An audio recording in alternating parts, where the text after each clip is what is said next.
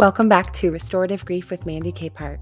You are listening to episode 9, titled Like Water for Mercy. This week is going to be short and sweet with a simple support practice you can carry with you wherever you go. I initially wrote this as an email blurb to my faith community. I know many of you listening do not share my faith and perhaps carry no spiritual practice at all. Nonetheless, my offering remains because you deserve mercy and alignment in your grief journey no matter your starting point. I really love creating these weekly missives because, listener, you are precious to me. I am sincerely grateful for this opportunity to offer a few words that might move the needle toward wholeness in your grief story. Sometimes approaching grief can feel intimidating and unsafe. But what I have learned through these years of grief work is that in the face of great fear, I am invited to soften and surrender, and this opportunity is no different. I do this work because I want to see you living a life full of compassion, health, and alignment. And yet, it is true that so many of us drag our baggage unpacked behind us, unintentionally bringing a half life to our communities and to those we love. So, this week, I want you to embrace lament. Lament is a holy cry, a guttural utterance that, even in its wordlessness, expresses the depths of our sorrows. The purpose of learning to lament is to find a place where we can be honest with our grief, where we can start the process of dismantling our false understandings of loss, life, and liminal spaces. Knowing where to start when addressing grief is daunting and often becomes the very reason we avoid our grief stories altogether. And although I love a good toolbox of resources, I want us to approach lament a little differently than with a long list of tasks or prayers or issues to address. This week, I offer a simple invitation. Start here, right now, in this very moment.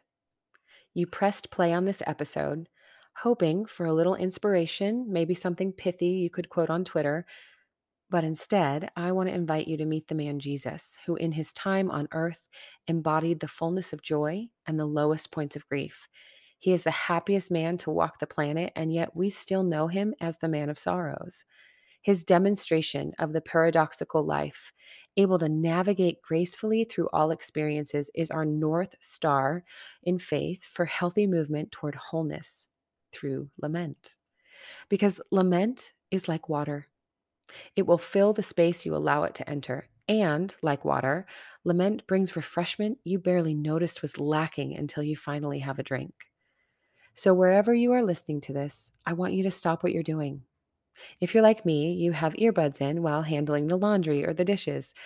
Go fill a glass of water and find a comfortable place to sit. Go ahead and press pause so you don't miss the next part. If you're driving and don't have a safe place to pull over or a water bottle handy, come back to this episode when you can fully dive in. But seriously, come back to it. Don't make an excuse. And as for the rest of you, settle in. You might move your neck a bit from side to side, but breathe normally.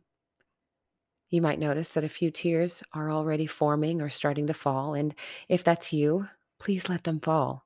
As you engage wild thoughts about the unknown season of grieving ahead and learning to hold open space for yourself and others, drink deeply.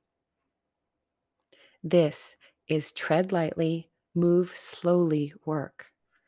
Your humble heart is all Holy Spirit needs to make the simple act of drinking water a moment of restoration. Did you realize that by engaging in this simple act of drinking water, you are internalizing mercy? Because crying makes you dehydrated. And as much as Jesus wants to bring us into spiritual alignment within our grief process, I promise he is just as concerned about the impact of grief on our minds and our bodies. He is never offended by our accusations, our heartaches, our failure to trust Him in grief, or our fears of an unknown future. And in His mercy, He offers the thirsty a drink. So, whether this simple practice of drinking water takes one minute or 30, return to it often. And in this place of refreshment, embrace the promise that you are seen and known by God, especially if your grief has left you feeling forgotten. I realize this little practice may be churning a lot more than feeling forgotten. You might suddenly recognize grief in areas you didn't realize were wounded. If you find that to be true in your story, especially as I mentioned faith or Jesus, I would be honored to hear from you. And I know reaching out is a big risk, so know that I don't offer the connection lightly. I simply want to honor your heart and your grief story by hearing more about it. I don't think I've shared much on this podcast yet about the Restorative Grief Project, but that is my private and free coaching group. As of this episode, it is currently hosted on Facebook. And each week, we are inviting anyone who needs movement and encouragement to share their stories, their fears, their targets in growth, and their unanswerable questions. Your story deserves a chance to be heard, to be revived, and to be sent into the world for others to hear and find healing through your faithful hard work. And not to mention, the Restorative Grief Project is a spiritually neutral environment. We are creating an open place free of platitudes where grief literacy is bringing us back into alignment together body, mind, and spirit. And we would love for you to join us.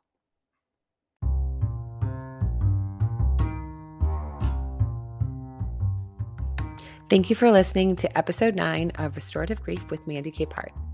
Refreshment is coming, even when the ground you stand on feels barren and cracked. The restoration of your story is not found in a book, in a program, or in a mystical far off land. It is found in the mundane, in the daily actions of your life, and in the humble offerings you bring to the process. It is found in a glass of water, and it is found in an act of worship.